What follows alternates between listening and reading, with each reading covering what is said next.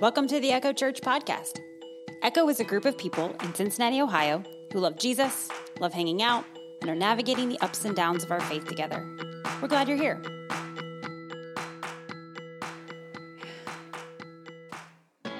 It's spring, even though, and you know, that's back and forth in our weather.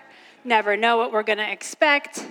But in the past decade, I would say, I've really gotten very attached to spring flowers. Now, my favorite is the tulip.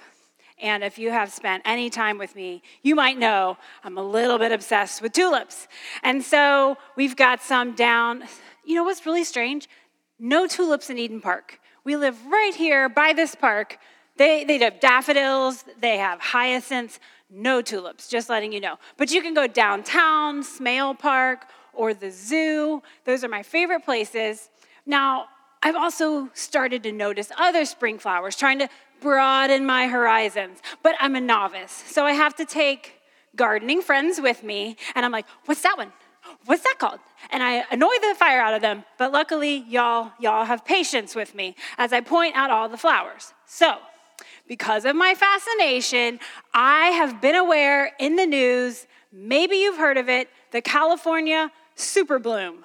Who in here has heard of it? Anyone seen it on the news? Okay, so apparently this picture is just depicting the way a huge swath of land is covered in wildflowers that they all began to bloom at the same time. It's so big, you can see it from space. How cool is that? Like just an amazing wonder. And now then they say like people are going out and they're like, please don't trample on them. Please save the flowers. Like everyone's excited. They want the perfect selfie in the middle of the field. And they're like, please just stay on the path and enjoy the flowers so that they come back next year.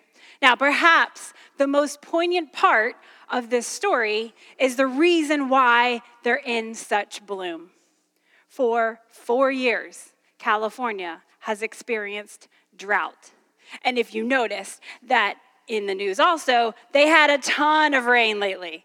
And that was pretty tragic for different reasons, but there was beauty that came out of it as author Andy Corbley, writing for Good News Network, described it this way During dry times, seeds released by parent plants can't germinate due to a lack of moisture. But being the miracle of nature, which seeds are, they lay dormant season after season until a refreshing and continuous rain causes several years' worth of seed to sprout up all at once. So there was a hardship of drought and then there was the overwhelming rain, but yet beauty came out. Beauty came out. So when we hear this phrase, the miracle of nature, maybe you've heard it describe all kinds of things. And that's true, that God's miracles do show up in beauty in our nature. And sometimes it's frightening, sometimes it's overwhelming. But there's miracles that come forth. And we can find that something in our lives at times we experience drought, and at times we experience downpour, and yet we cling to something, to something to get us through. We're in our study of Exodus, and we continue to see the Lord God bring life for his people. And it's come through some interesting acts of nature along the way. If you recall, we've heard the way God has been moving and big signs and wonders.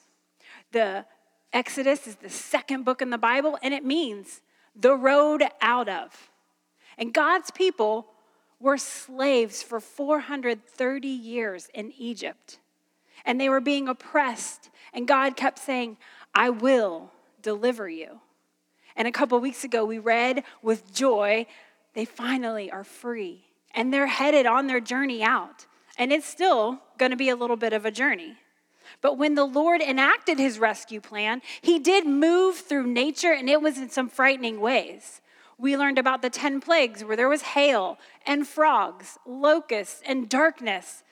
And God moved through miracles of nature in order to get the attention of Pharaoh. Finally, Pharaoh let the people go. And today, they encounter another act of nature. There's a large body of water that's going to feel like a barrier for the Israelite people.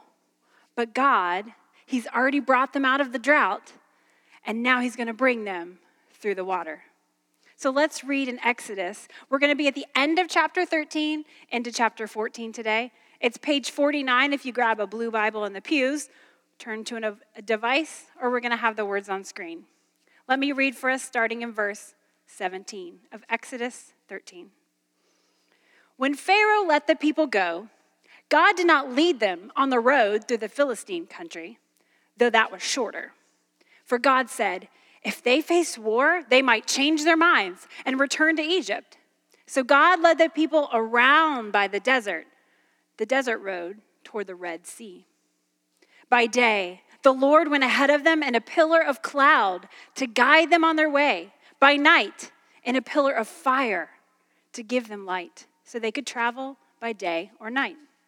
Neither the pillar of cloud by day nor the pillar of fire by night left its place in front of the people. Recall when we see Lord in all caps in our scripture, in our Bible, in our translations, that is the translation of Yahweh. We've talked about that God introduced himself, reintroduced himself to Moses and the people and said, That's my name. You can call me Yahweh, which means I am, I will be. And he tries to reassure the people each time to remember, I am. You can trust in me. And so here Yahweh told Moses and told the people, you know, he's like, he didn't really want them to be discouraged. When you come out of slavery, you're not immediately wanting to fight. You know, you're still, you're traumatized, you're recovering. But he knew if they went through a certain country, the Philistine, then they, there would be some issues. So he's like, just take the longer route. It's fine. We've got a plan.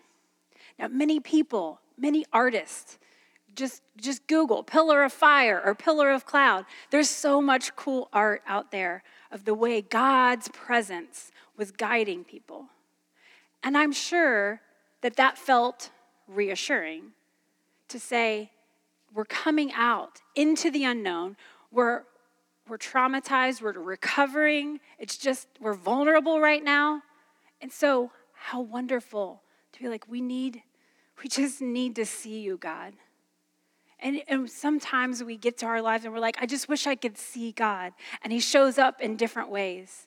But here, for the people, He showed up and He guided them. Now, the Jewish scholar Nahum Sarna pointed out the pillar of cloud by day, the pillar of cloud, fire by night, it's evidence of the divine. It's showing that God has a grand cosmic plan, he said, not just people not just a slave rebellion and they ran free. No, the Lord was showing up in the active, dynamic presence of God in the life and history of his people. This, this meant something, these pillars. If you have a physical Bible or device open, you might notice that where it says Red Sea, they came to the Red Sea, there's a footnote there in many translations. And at the bottom, you look down and it says, or sea of reeds. So this is interesting. Scholars are trying to figure out which body of water exactly. Is this the Red Sea that we know of today and see on maps? Is it something else? Because there's many things that was called Sea of Reeds. And that was just something that several different bodies of water in that area were called, general term.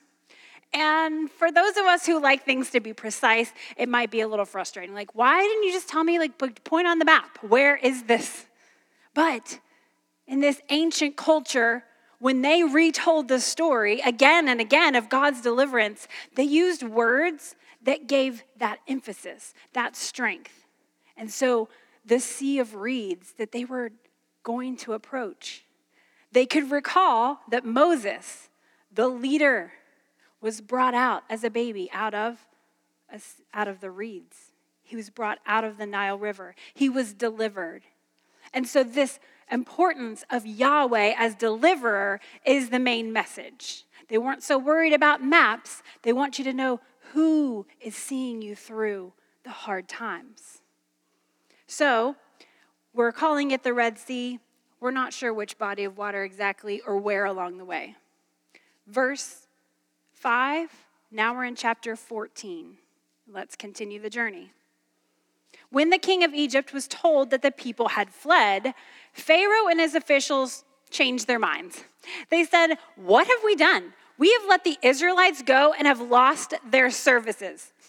Don't you love it? Their services. Yes, yes, the people we were oppressing are now gone. Oh, oh, oh, now we have to work. So he had his chariot made ready and took his army with him. Pharaoh took 600 of the best chariots, along with all the other chariots of Egypt, with officers over all of them. The Lord hardened the heart of Pharaoh, the king of Egypt, so he pursued the Israelites, who were marching out boldly. The Egyptians, all Pharaoh's horses and chariots, horsemen and troops, pursued the Israelites and overtook them as they camped by the sea. You might have known this was coming if you are a, a fan of any of the movie versions of this story. We've got an enemy coming back after them. I freed you from slavery. Never mind, I need your free labor. American slavery has its own history of that as well. But remember the Egyptians two chapters ago. They were like, "Get out of our houses. We don't want the Lord to hurt us anymore because we've, uh, you know, we've held you on as slaves. Go, go, go." And then suddenly, they realize what they've lost. And now, the economy. That was what mattered more.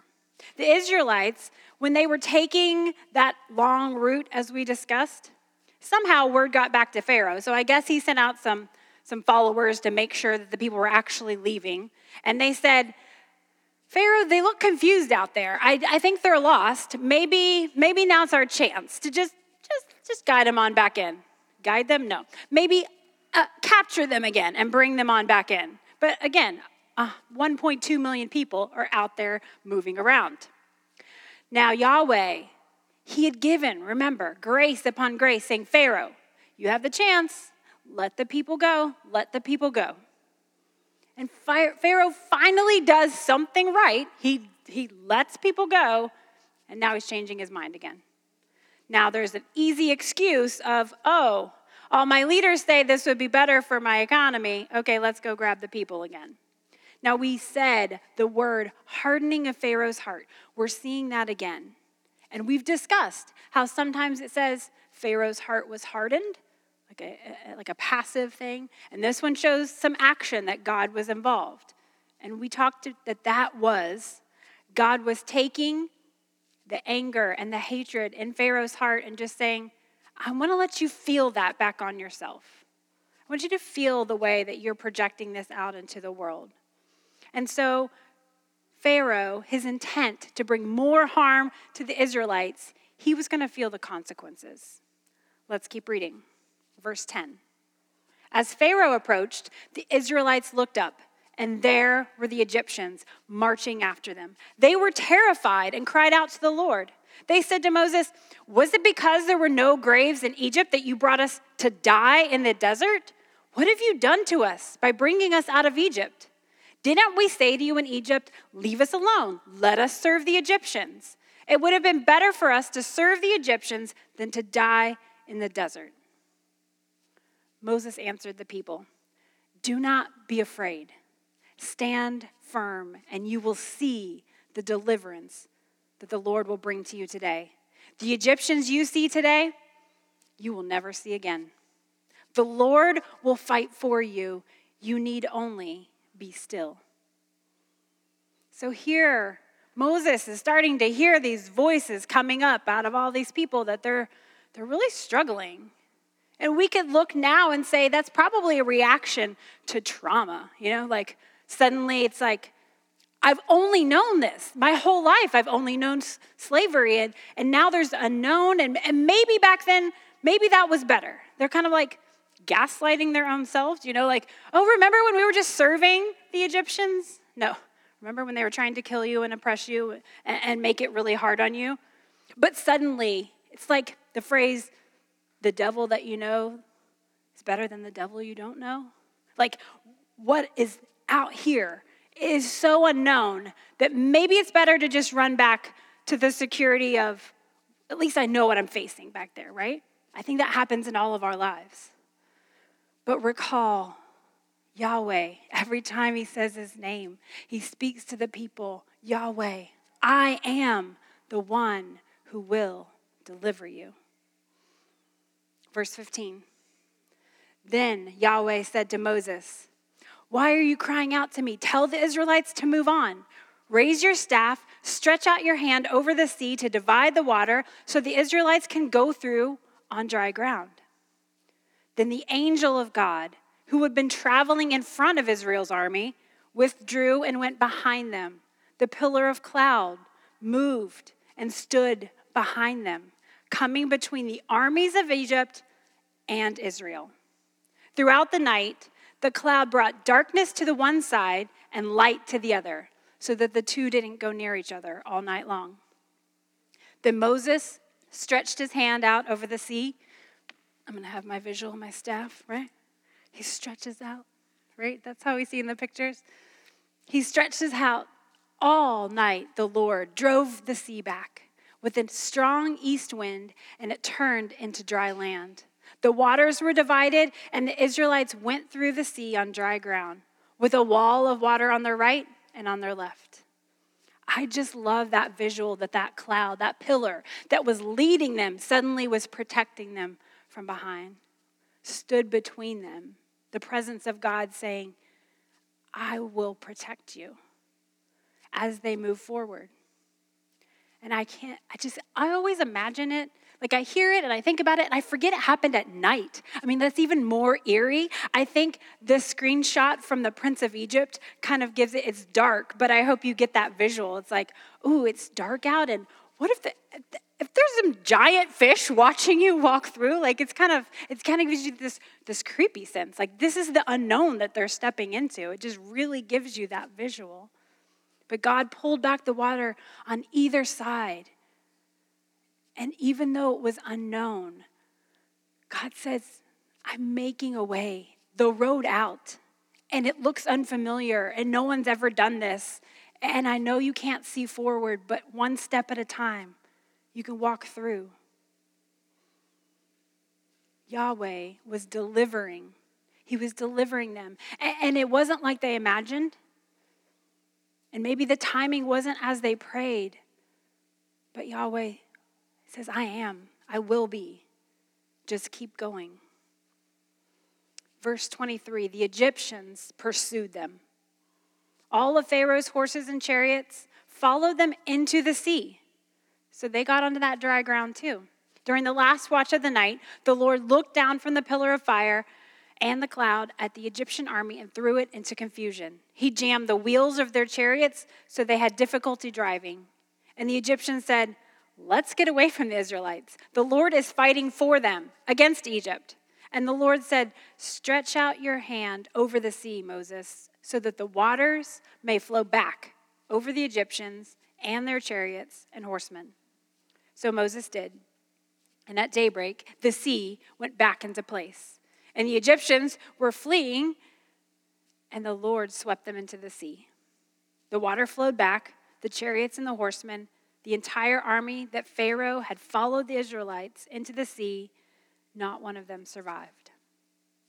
And when the Israelites saw the mighty hand of the Lord displayed against the Egyptians, the people feared the Lord and put their trust in him and in Moses, his servant. Israelites suddenly remembered when everything went awry. They're like, oh, yeah, this was that God of theirs, that powerful God. We've encountered him before, and they thought they could face him. But they forgot how powerful God was.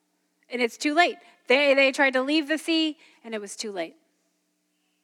Notice that they were held accountable for trying to re enslave God's people. God had kept saying, let them go, let them be, and you will be fine. And yet, this was their choice. Notice the Israelites, it says at the end, they put their trust in God. And I'm, when I first read that, I'm like, okay, you've already had plague after plague. Didn't you put your trust in God all these other times? And then I'm like, oh, remember me when I need those reminders to put my trust in God? again and again? Because when the next big thing happens, You're like, God delivered me once, and then something new is happening. So then you have to choose to trust all over again for another deliverance. And that's what our lives are. Sometimes it's day after day, deliverance after deliverance that we need from God.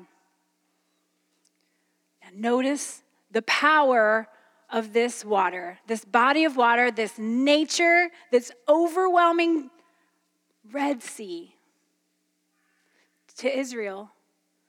It was a way through, it was salvation through the water. To Egypt, it was a grave. And that might make your minds think of the New Testament and baptism and how Jesus was baptized and how people in the first century church were baptized and how even today people are baptized. Here at Echo, we practice baptism. We choose to say, if, if you're going to follow Jesus, there's this beautiful ceremony where you go under the water and back out. And there's so many things that you can think of in that moment. Choosing to align yourself with the death and the resurrection of Jesus into the watery grave and back out. You could be thinking about dying to all that sin and that pain and choosing new life and hope and resurrection in Jesus. And I've never really thought about it till this week, but you could also just think of this Red Sea moment where all the oppression that you feel, that you the pain that you've carried is left in that water, submerged. But out of it is freedom. If you are interested in hearing more about baptism, if you don't know anything about it, come talk to me afterwards. Let's talk about what that means. So far in this journey of Exodus, there's been a lot of stuff. Big things have happened. Now, some of the things we can connect to in our modern day lives oppression, slavery, sadly, we can understand. We can see the world and we understand that that pain still happens. We can relate to a massive plague affecting our lives, causing us sickness, keeping us apart. But today, the Red Sea, that's a miracle. And by definition, that defies logic and nature. And it's baffling and wondrous, but to be honest, some days that's harder to believe in than others. It's okay, we can be honest about that. We're asked to believe in a God who is powerful and says, I am. He's angry at oppression, but he also describes himself as a mother caring for a child is the way he loves his people. We're asked to trust in a God who is ripping apart water, but also allowed his own body to be ripped apart on a cross. We're asked to trust in a God who wants to bring life out of death, and that death in Egypt and death in a tomb does not get the final word this Red Sea crossing is makes us think of the resurrection of Jesus. They're both death to life and they're both we want to grasp onto them and yet some days that's hard. So maybe maybe we're reminded of the miracles around us in order to trust in the miracles written in the pages of our Bible. When we remember that Yahweh still delivers from death into life. When we glimpse the beauty of those spring blooms out of a hard, cold ground, out of drought, that's a Red Sea moment. If you have seen a baby born from the womb into the world, that is a Red Sea moment. When you've watched someone you love ring a bell that the chemo is over and cancer is in remission, that's a Red Sea moment. When a loved one steps out of a car wreck and they can still walk and breathe and move, that's a Red Sea miracle. If you get a phone call from a family member who hasn't spoken to you in years. That's a Red Sea miracle. If you battle darkness, if you've been hurt by disease, if you just feel like the world is too divided, but you have reminders of hope that you're not alone, you get texts and a phone call. If you sit in the night and contemplate death, but choose life by the morning, that's Red Sea moment.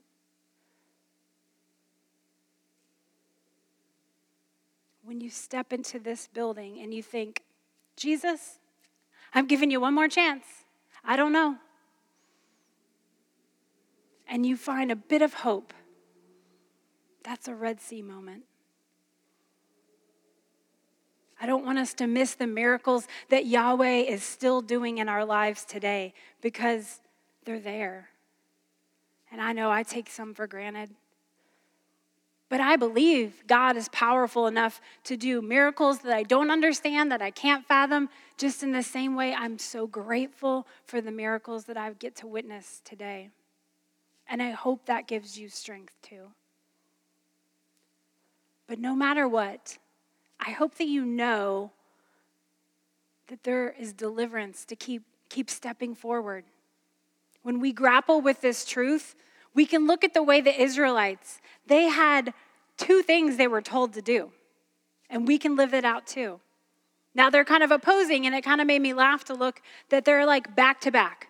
Verse 13 and 14 of Exodus 14 says, Moses tells the people, Stand firm, you'll see the deliverance of the Lord. Be still. The Lord's going to fight for you. And in the very next moment, verse 15, we split them apart. I did this on purpose. But God tells Yahweh, Why are you crying out to me? Tell the people to move on. Are they supposed to stand still or are they supposed to move on? And so I look and I think God's deliverance requires our participation. And sometimes we are, we're just supposed to stand still and regroup and ignore the chaos around and remember who are we trusting? Be still. And remember, it's God's power we're trusting. And then God's like, don't just stand there. Step into the miracle. Step into what I've provided for you. That path between the water, go. And you know what? I feel like most of us probably spend a lot of our lives praying and asking, what am I supposed to do? Am I supposed to stand here and know that you're providing, or am I supposed to go and take action? Which is the right thing to do? We're going to keep spending the rest of our days figuring that out. But that's why we come together and we pray and we ask God and we read scripture and we sing our prayers to God and we talk to each other here as other Jesus followers and we say, Will you help me discern? So many of us have had conversations I've had with you, you've had with me, and we're trying to ask God, Yes, I want to be still in your presence. Now, is it, is it time for me to step and move on? I believe that Yahweh, who does great miracles, will also answer that prayer. And it's not finite. There's no formula that says, be still for five months and then step away from your pain. All of our situations are different. Every time you need deliverance, it's going to be different. But that's why we step together. Because God doesn't just want us to have personal deliverance as a community of believers. Here following Jesus in this world, we need to pray together. How are we being still and trusting in the right power? And also, how are we doing what we can with our resources, with our talents, with our skills, and stepping into the path He has for us? So it's a big question mark. There's no gentle ending to this sermon. We're going to keep stepping into questions together, but let's do that as a community. Let's trust that there is deliverance, that there are miracles that we can see, and let's pray and step into that together. Will you pray with me now? Yahweh, thank you for being big and amazing and doing marvelous things in our world. Thank you for promising deliverance because we feel the brokenness very badly on many days. And open our eyes to see and ears to hear when it's time to rest and be still in your presence, and when it's time to step into what you have for us. Help us to trust in you and put aside our fear and, and step anyway. We thank you for bringing us together as a church family, that we don't have to take this journey alone. We ask that you will give us reminders of your presence on the days where we just don't know. Show up in our lives, Lord. We ask you and we trust that you will answer us. We bring these things to you through Jesus' name. Amen.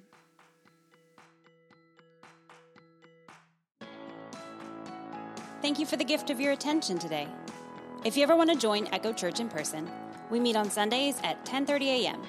You'll find us at 1301 East McMillan Street. That's in the Walnut Hills neighborhood of Cincinnati, Ohio, just up the street from our city's beautiful Eden Park. Find out more about us on our website, echochurch.org. Have a great week.